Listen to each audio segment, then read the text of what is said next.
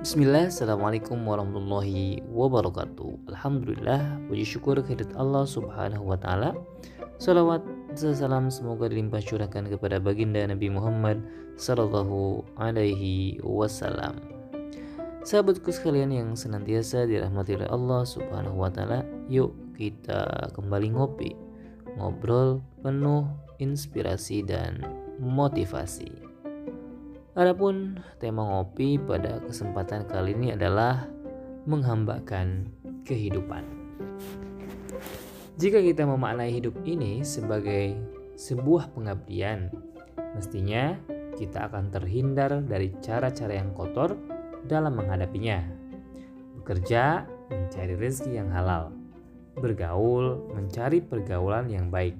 Beristirahat, mencari cara refreshing yang bermartabat Ketika ibadah itu menjadi landasan hidup, maka keridoan Allah akan selalu menjadi tujuannya.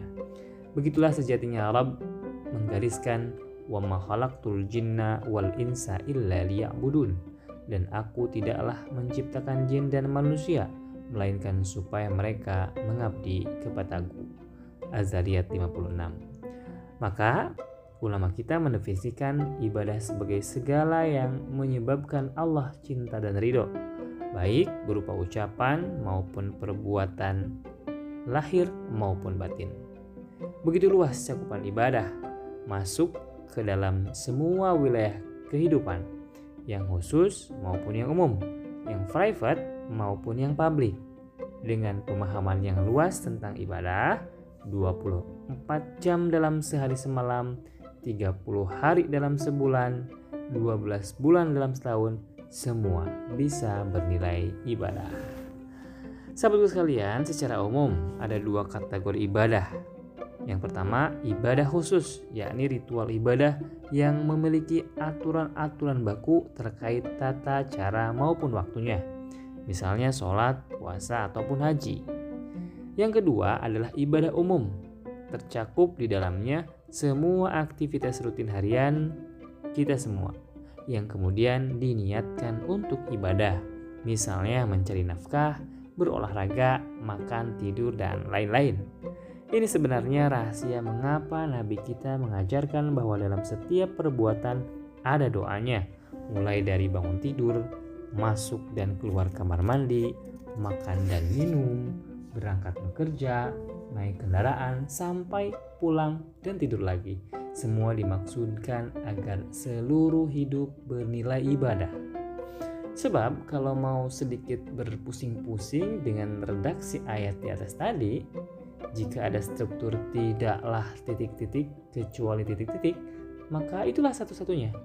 Ketika Allah berfirman bahwa tidak ada tujuan penciptaan kecuali ibadah, berarti memang itu satu-satunya alasan mengapa manusia itu diciptakan.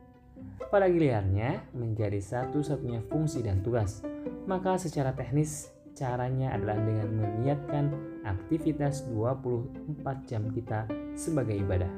Dengan sendirinya menghindari kemaksiatan, sebab maksiat tidak bisa diniatkan sebagai ibadah. Sahabat sekalian, berikutnya lebih dari sekedar teknis ibadah atau mengabdi ini sebenarnya adalah urusan visi, yakni bagaimana roh ibadah ini menyertai setiap amal dari awal hingga akhir. Ia berperan sebagai landasan dan motivasi. Ia berfungsi juga sebagai panduan gerak. Ia berguna sebagai sasaran dan target.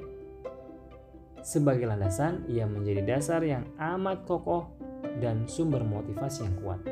Sebab jika kita bekerja berdasarkan perintah Rabb, berarti mendasarkan amal pada sumber dari segala sumber kebenaran. Sebagai panduan gerak dan langkah, roh ibadah ini adalah menghindarkan kita dari cara-cara yang kotor dan tidak bermartabat dari perkara syubhat dan haram. Di sisi lain, roh ibadah ini akan menghadirkan kualitas kerja yang mumpuni dan semangat yang berlipat. Mengapa hal itu bisa terjadi? Sebab ia bekerja untuk Allah yang Maha Menyaksikan dan Maha Membalas, bukan untuk manusia dan bukan untuk atasan.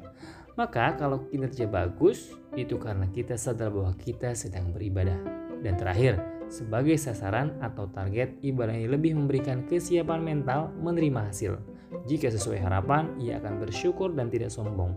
Jika meleset dari target, ia tetap bersabar dan berbaik sangka kepada Allah. Dialah penggenggam segala kebaikan, hanya kepadanya amal dan hasilnya diserahkan. Semoga dengan kinerja maksimal kita, apa pun hasilnya, Allah berkenan menurunkan keriduannya. Nah, dari awal sampai akhir inilah sebenarnya penjelasan dari konsep ihsan. Engkau menyembah Allah seolah-olah seolah-olah engkau melihatnya. Wallahu a'lam. Demikian sahabatku sekalian, ngopi pada kesempatan kali ini. Insya Allah kita ketemu lagi di kesempatan ngopi berikutnya. Assalamualaikum warahmatullahi wabarakatuh.